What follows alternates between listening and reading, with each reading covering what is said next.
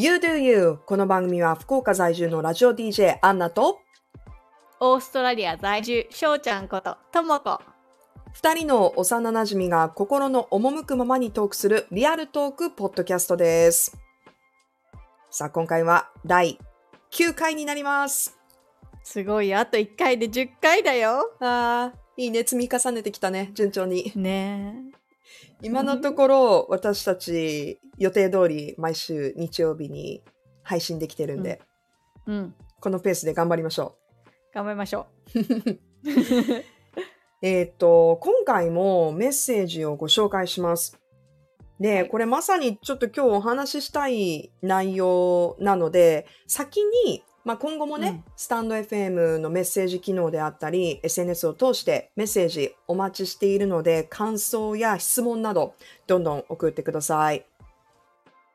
で、えっと、E メールでももちろんね、受け取ることができて、全部あの、アクセスは私たちのポッドキャストのページに書いてあるので、まあ、お好きな方法でメッセージ送ってもらえたら嬉しいです。でね、今回は、かよさんからこんなメールをいただきました。じゃあね、私からちょっとご紹介します。う。はい。アンナさん、ともこさん、はじめまして、いつも楽しくポッドキャストを聞かせていただいています。お二人とも境遇がとても似ていて嬉しくなり、メッセージを送らせていただきました。私は定時制卒業、夜間学校、で、非大卒、まあ、大学は卒業してないということですね。えーニュージーランド、オークランドに3年住み、日本帰国後は外資ベンチャーを転々としながらキャリアを模索しているアラフォー女子です。私自身、定時制卒、非大卒、ワーホリ経験者、ジョブホッパーと世間的に言われる王道ルートから思いっきり外れている人間なので、お二人のありのままの自分を楽しむ生き方にとても共感しました。そこで一つ質問があります。私は30代後半に突入してから今後のキャリアや結婚、子供、住む場所などなどより一層悩むようになったのですが、お二人はアラフォーになって感じ始めた将来の不安は何かありますか？もしも今描いている生き方のビジョンがありましたら、合わせて教えていただけると嬉しいです。これからも配信を楽しみにしています。お忙しい毎日かと思いますが、どうぞご自愛くださいといただきました。わあ、いや、すごい。まずこんなに共感して、ねえ、うんあの、自分のことも、こう、話しつつ、私たちに、とても素敵な質問をしてくれて嬉しく うん。すごい嬉しい。そんな。ないね興味えを持ってくれて。うん。まだ9回しかポッドキャストやってないのに、うん こんな質問が来て、ありがとうございます。かよさん。ねえ、感動したよね、私たちね。うん。うん。ね感動した。あの、のほほんとしてるので、実は私たち、うん自分たちのポッドキャストの E メールをチェックしてなくて。そう。私がなんかさ、この間、ね、メールとかさ、チェックした？とか言って。ね、そう、だから、私たちちょっとね気づくの遅くなってしまってごめんなさい。そう、うんチェックしたら、あれ？あ、なんか来てる？ってなってね。そうそうそう、びっくりした。うん、素敵な。いやー、嬉しい。あの、かゆさんはね、なんか、あの、こういうちょっとブログ的なものもやってますっていうことで、私たちにリンクを教えてくれて、ああ、こんなこと考えてるんだっていうのもね、うちら、こうん。う、見たんだよね。うん。まだちゃんと見ててないけど、後でまたちゃんと見るね。正直だな。うん いやー、そうか。いやー、でも、特にね、同じ世代の人たちは、こう、感じること多いんじゃないかなと思って、そのキャリアでしょ？結婚でしょ、子供、住む場所、全部私も気になる。うん。う。うんん。そうだよね。どうだろう？まあでも、私たちうも、ん、アラフォー？アラフォーというか、あの、もはい。もうねフォーに、フォーになりました。う、うんアラウンドじゃないね。うんもう超えちゃったね。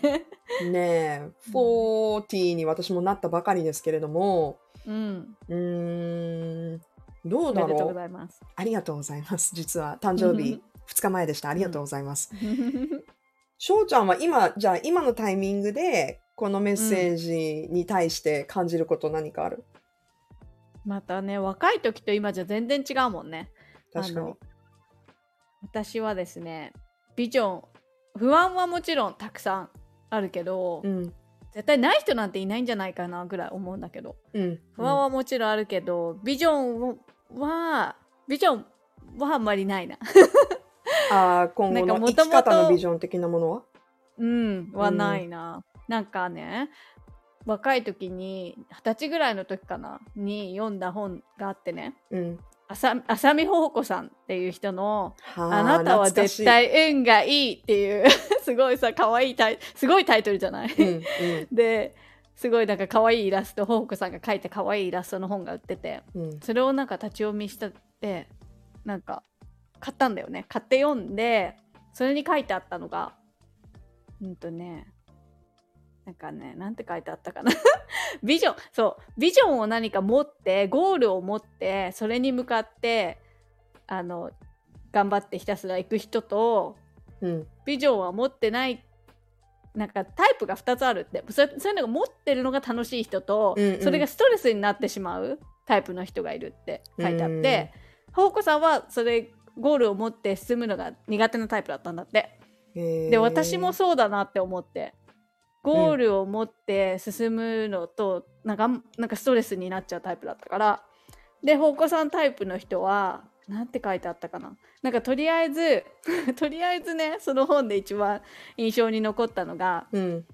うんとねビジョンはなくてもとりあえず目の前にあることを心を込めてする。とー。うん。そうもうそれはほうこさんのお母さんがずっとそう言ってたんだって。若いちっちゃい時からなんか、はいはいうん、そうとりあえず目の前にあることを心を込めてやったら大丈夫よって言って。それであと本当にそれしてったらいろんなところにつながって本を書くっていうこととかまでにもつつながったらしいんだけどね。うん。それで私もあそっか。目の前にあることを心を込めてやるだけだったらできるなって思ってうん。実践したんだよ、本当にちっちゃいことから。へー。うんうん。例えばバイト先の皿洗いとかさそういうのもめっちゃ心を込めて皿を洗うんだよ。お皿とかうん。うん。洗って、そうするとねすっごい楽しくなっちゃうの。何でも。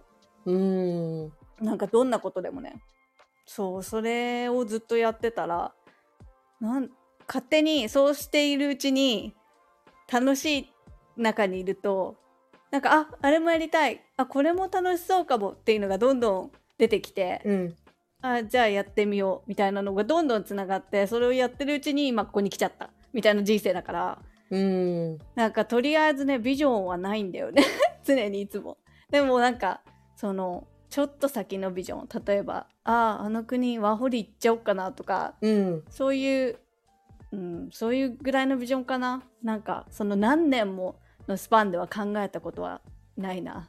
ずっと。あー。いやー、うん。あのー翔ちゃんが今まで今後につながるこう計計画とはまた違うのかな、そのインスピレーションを受けてこうするんだって言ってきたことは、私は友達として見ててしてきたっていう印象があるから、うん。そうだね。今はでも話聞いてると確かにコツコツ計画をこう 立ててそこにっていうよりはやるって言ってやったっていう感じかもしれうん。ない。そう。うーん。そうかも。なんか英語とかだってさ別にゴールがあるわけじゃなくてさただあんな感じのかっこいいセーラーと結婚したいからうん。まあそれは確かにゴールかかもしれないけど。うん。皆さん テイラーはハンソンのメンバーです。急に出てきたけど。あそれは私。の中で、はい。確かに。私だったらそれゴールだったかも。今までに思ってた初の。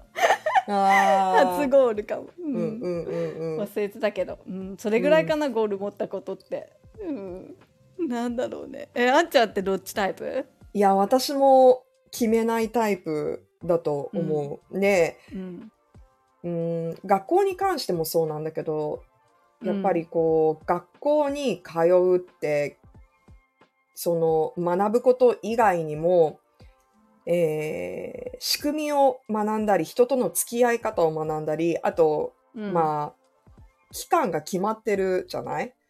うん。だから、その間に何をするかって、卒業を目標に動いてるわけじゃんうん。もう、そもそも私そこから早い段階で外れてるから、うん。あんまりこう、私も長いスパンで考えて計画立ててその目標に向かってっていう経験が少ないかもしれない。ででも、それと同時にもうほうかさん。が言ってたことにとてもつながるんだけど私も目の前のことをうん一生懸命やってたら、いいところに連れてってくれるって感じててやっぱりなんかその、夢を持ったり目標を持ったりって何かと求められがちなんだけど何がしたいかわからないことってたくさんあると思うんだよね。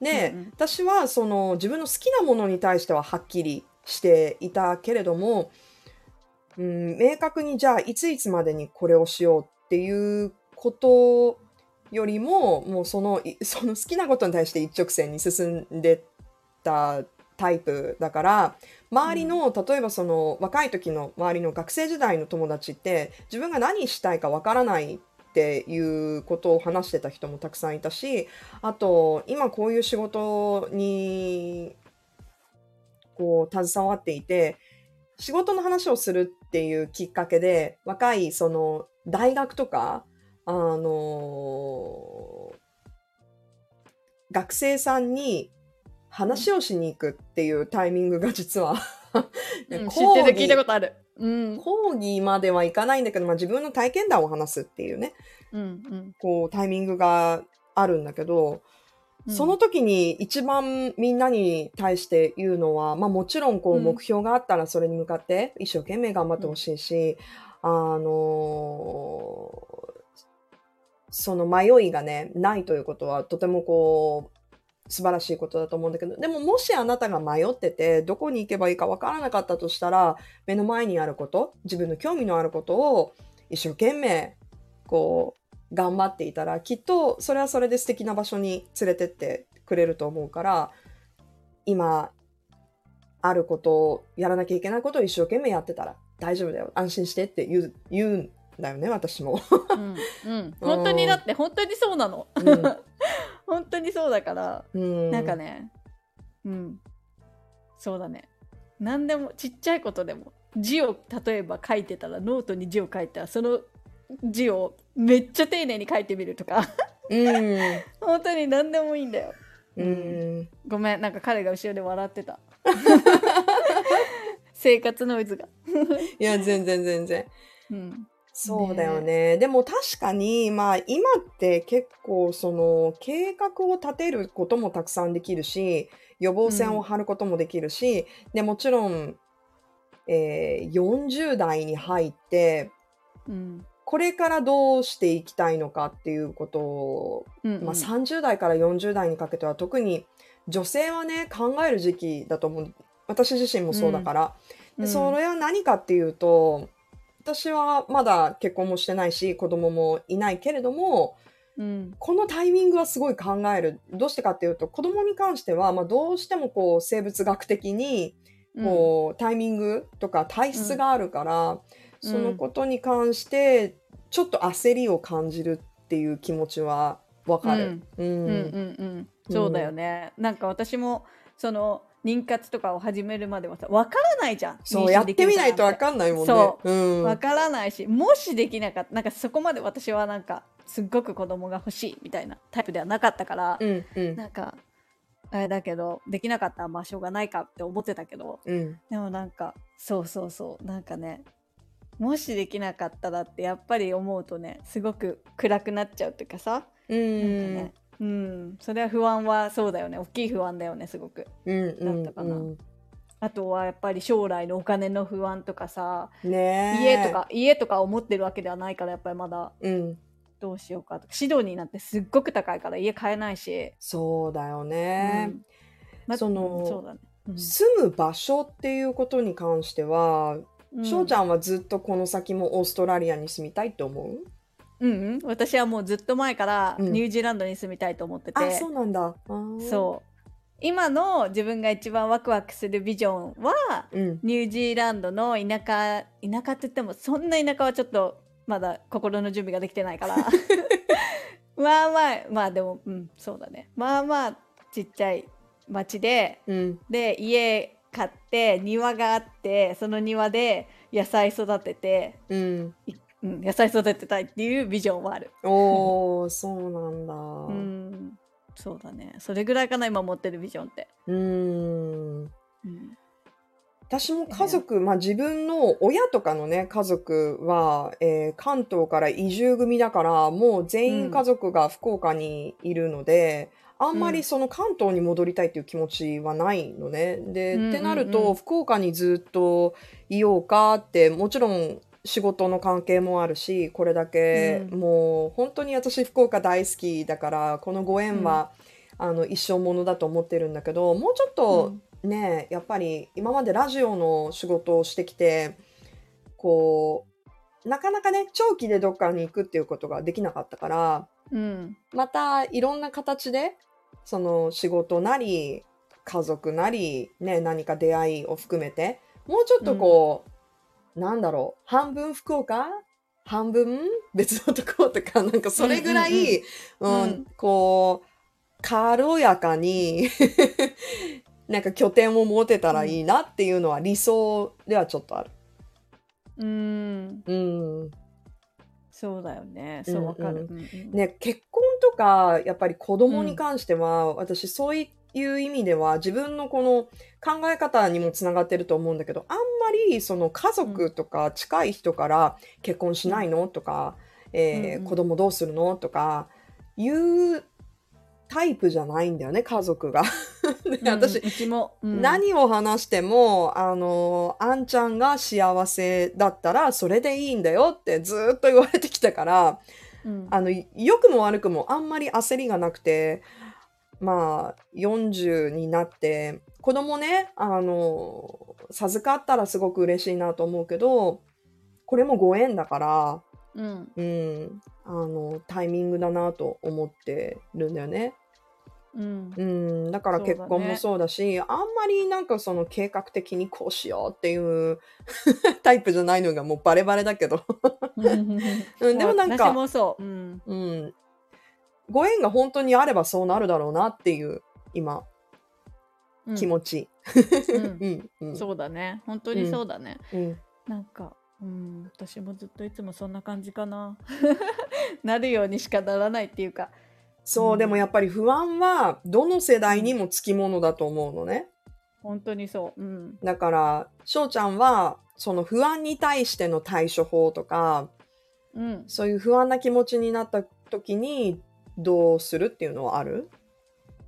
ほんとね不安はねもうなんかお天気みたいな結構扱ってるかも、なんか不安って常になんか私の中であるわけじゃなくてたまに急に、あ不安いらっしゃいましたねみたいな感じでうんうん。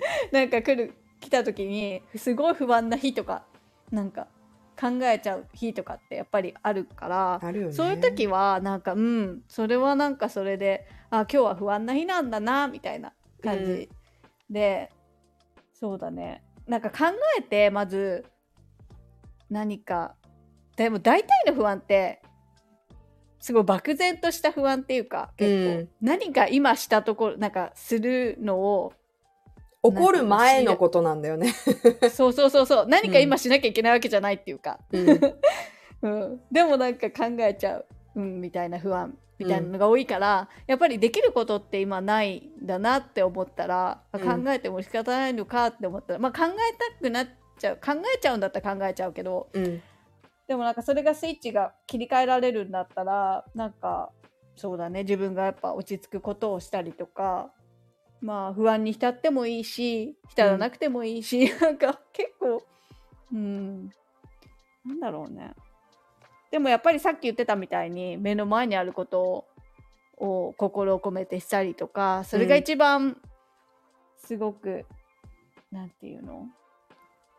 うん、うん。不安から抜け抜け出すって言っちゃうと別に抜け出さなくてもいいんだけどね、うんうん それが一番早いスイッチな感じもするけど、うんうん。うん、なんかそうだね。なんかさうん。こう決断をする時って、うんうん、とそういう不安の中で決断したことってあんまりなくて今まで。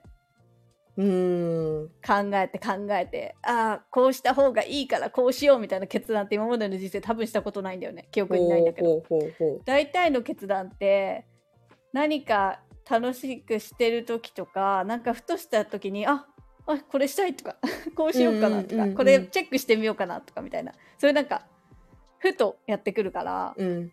それでなんか大きい決断って意外に全てしてきてるからなんかそういう感じで決断って訪れるものみたいな感じなのね、私の中では。うん。だからそうそれをいつも待ってるじゃないけど、まあ、そんなに心配しなくてもうん。決断する時は来るから、うん、っていう結構スタンスかもしれないうん私の中で、うん。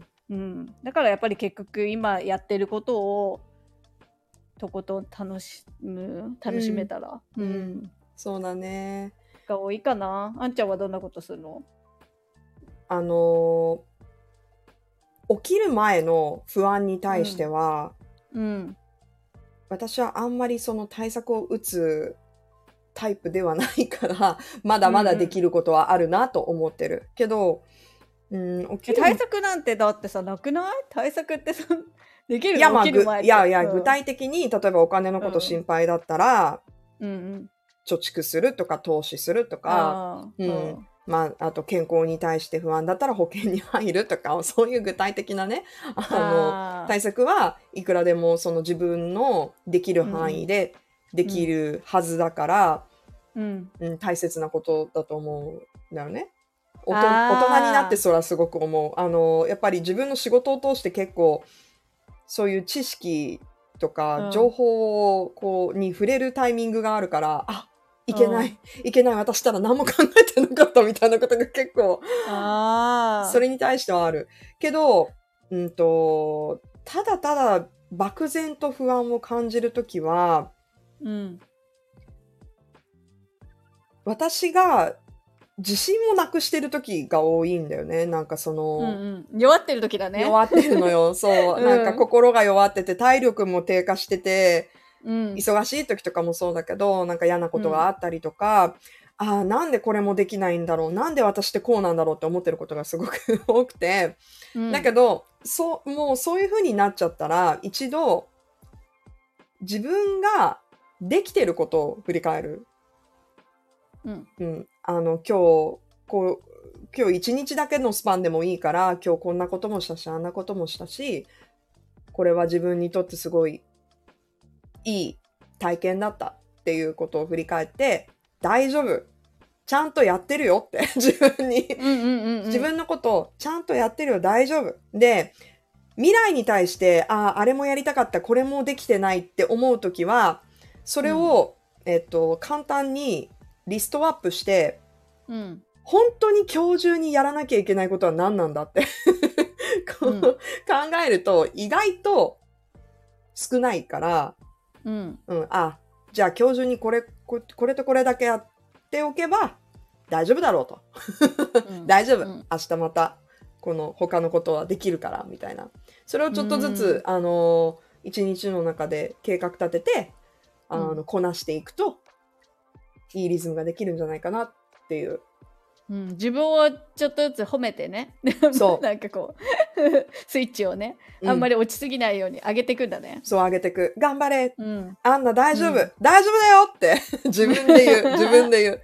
うー。ん私はさなんかキャリアとかそういう仕事みたいな仕事をしたことがないから。うん。ねだからキャリアっていう面では何も言えないんだけどそういうだからなんか責任あるやらなきゃいけないことみたいなのがあんまり今までの人生でないから、うん。そのそういうのではあんまりそうだね。あんちゃんはすごいなって思うよ。大人だなって思うよ。でもさ今はうん。それこそ子育てっていうもうんう人としての大きな責任があるじゃない、まあもちろんパートナーからねこうサポートを受けてとか一緒にっていうところもあると思うけど、また別の責任感だよね。まあでもうん。そうね、うんうんそういう、うん。まあ、でもだらけで出るだけだらけたいだけだらけ出るけどね、うんうんなんでもうんううん。ん、そうだね。じゃあそれなそうだねあんちゃんはそうやってスイッチを変えるんだね。持ち上げるんだね。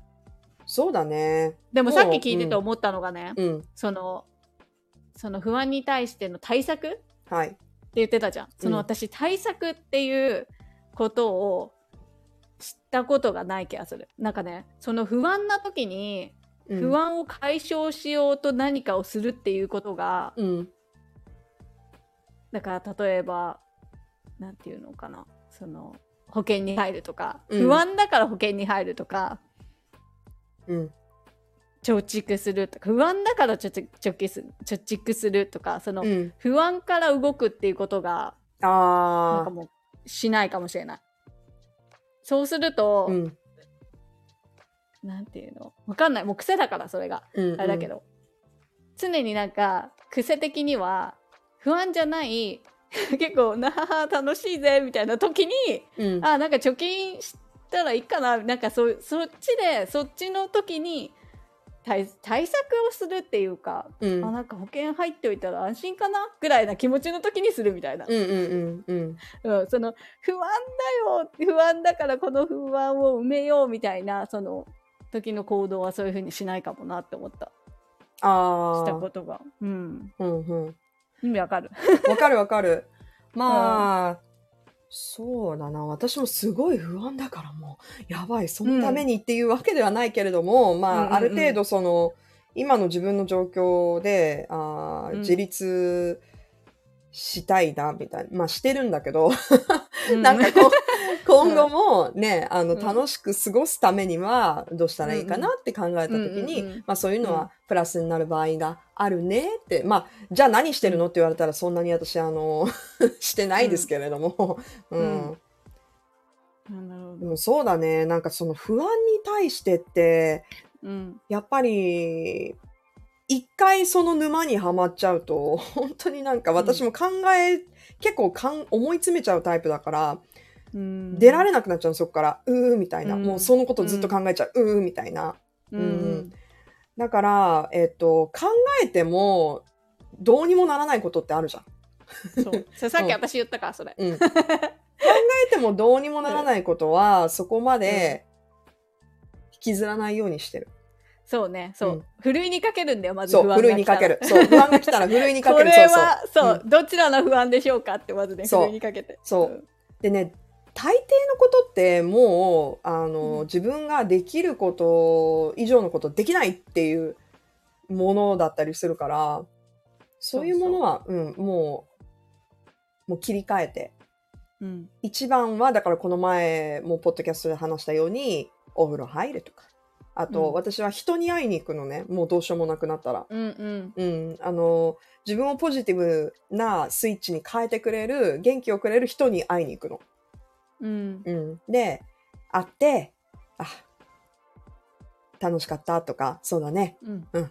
やっていけるっていう、その活力をまたもらって、うん。で、そうするとやっぱもう自然に切り替えてる、切り替わってる部分があるから、うん。うん。会いに行って、あとうん。そうだね。愛にそうだね。人本当になんか人間って一人だと生きていけないと思った いや、私もそう思う。うん。コロナでそうやって人と私仕事も辞めちゃったし、うん。あの妊娠してからうん。そのそういう意味ですっごく人と関わることなくなっちゃってからうん。一人がいるのすごく好きだと思ってたけど、うんやっぱり会わなくなったら落ちちゃうって分かったから人といるってすっごく大事、いやー、うん私も、その、以前、うん、すごい落ち込んだ時にチーンってなんかできたね。あ。何かチーンストトーストできた。ってできたね。うん。えーっと、申し訳ございません。とんでもない。いい、うんいいです、いいです。あーそう、落ち込んだ時に、あの、もう、なんて言うんだろう、こ音 またまたなるわチーンってごめんう。そうなんだ。どうぞどうぞ、鳴らしてください。ううん。ん。もうちょっと待って、忘れそうになるんだけど、何の話。うん。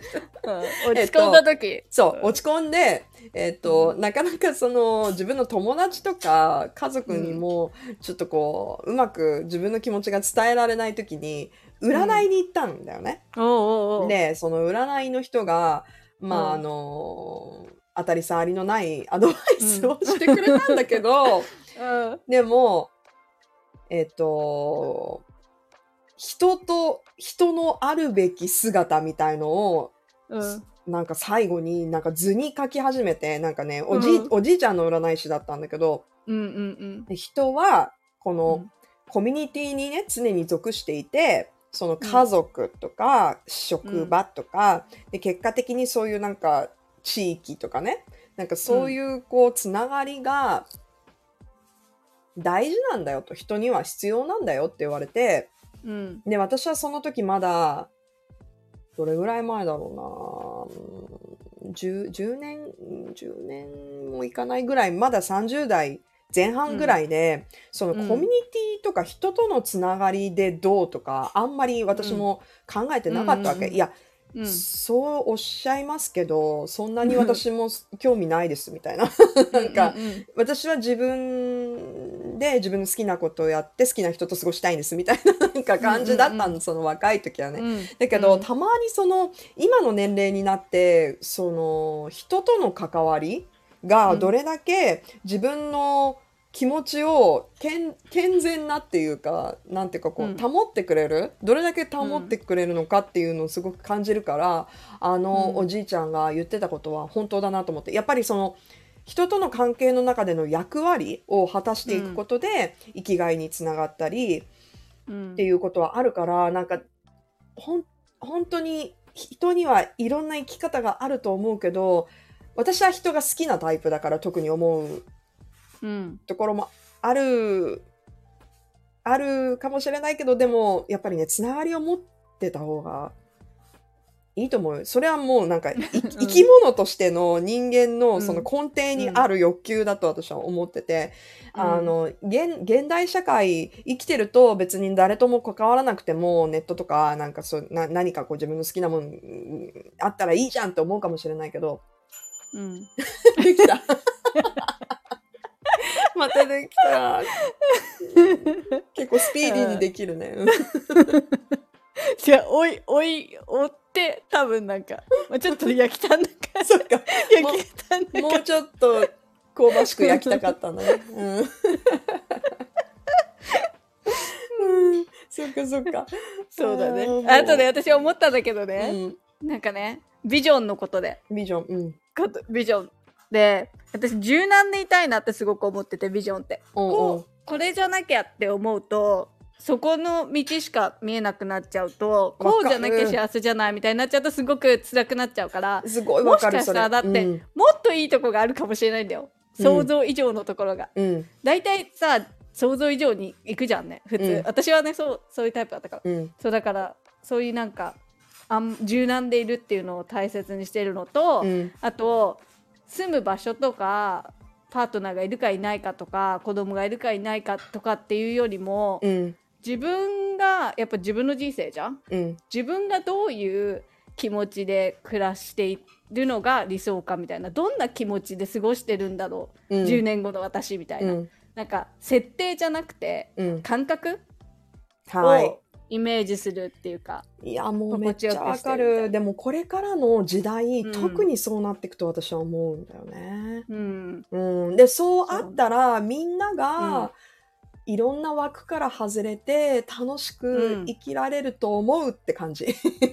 うん、だってさ、人間みんなさただ楽しく幸せに生きたい、安心していたいみたいなのが根底の願いであったりするじゃん。そう。だからそうなんこれだよ。そうこのものを持ってたらとかここに住んでたらとか、うん。こうだったらっていうのっうて、ん。後追いっていうかなんかうんなんていうの？そそうじゃなくて、うん。何が起こるか分かんない。なね。また全然その想像もできない方法でそういう感覚に幸せだ安心だっていうところにあるかもしれないからうん、だから描く描くビジョンはそうだね。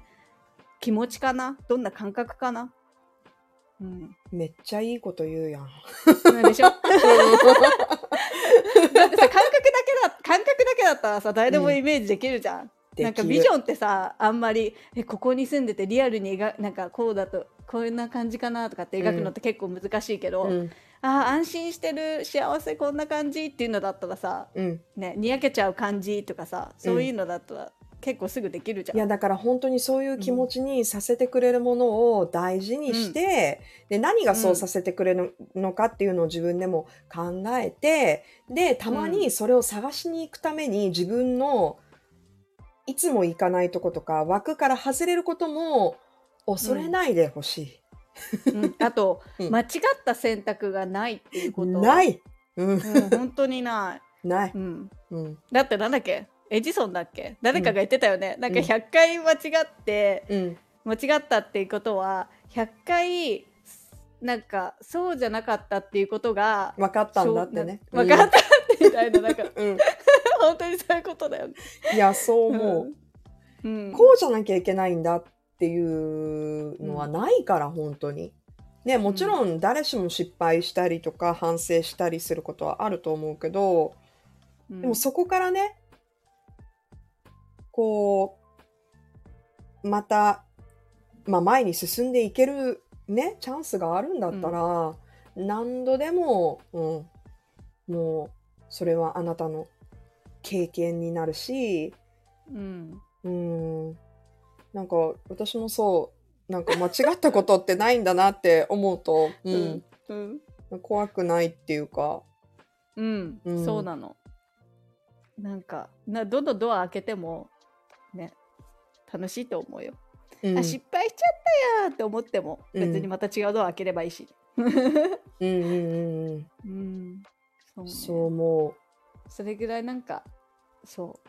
あとなんかその、えっと嫌だなってシナリオもたまに考えてみたりとかする。すどういうこと？うん、例えばだよ。例えば、うん、もう貯金が全部なくなりましたとかさ、はいはい。すごいさ急にインフレでもうなんかとかなんかいろいろ考えたりして。うん、お金が全くなくなっちゃったってなったとしても、うん、それでもなんか家族一緒にいて、うん、ない中でもそこで楽しみを見つけてたらうん。いいかなみたいな。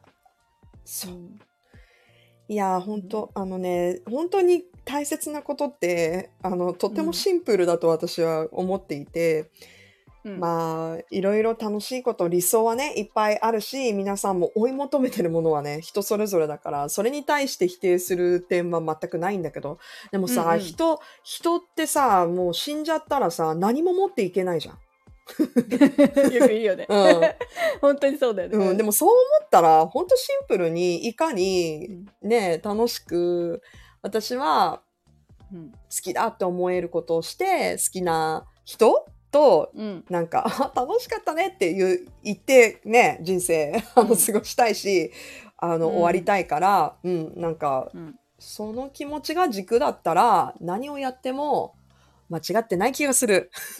うん。うん、そうだね。うん、うん。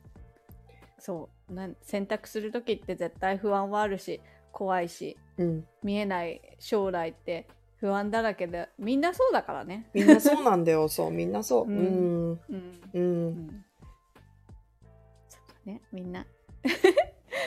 うん。不安、一緒に一緒に不安を乗り越えていこうぜ。っ てそうそうそう。あうん。頑張んなくてもいいから、うん。その、楽しいことは、ね、こう、もっと楽しく、ね、それを共有できる人がいるとまたね、楽しくなるし、それは別に、あの、なんて言うんだろう、パートナーとかだけではなくて、私の場合友達とかもそうだし、うん。うん。で、なんか悲しい時は、またそうやって話して、その気持ちが楽になるような場所が、ね、その人にとってあるといいなと思って、それは本当にあの友達だけじゃなくて、こういうポッドキャストがそういうまたね、場所になったら嬉しいなと思いますので、みんな不安不安不安をいっぱい書いて送ってくれれば、ねえ、そうだね。うん一緒にシナリオ考えればいいんじゃない？そうだね。うーん。最悪のシナリオを一緒に考えて。怖いこと言うね。そしたら、私また、その中チーンってトーストができたりするんでしょ。うんそれでみんなで笑って終わり。ねえ。まあでも、こういうふうにメッセージでぜひあなたの思いもね、うん、あの伝えてもらいたいし、うん、まあ、質問悩みだけじゃなくて、うん、こんな楽しいことあったよとかでもいいので、いろんな形でまたつながっていけたら嬉しいなと思います。思います。はい。ということで、このポッドキャストはスタンド FM、Apple Podcast、Spotify で視聴が可能です。インスタグラムと X のアカウントでも情報を発信しているので、フォローよろしくお願いします。それではまた次回も聞いてね。バイバイ。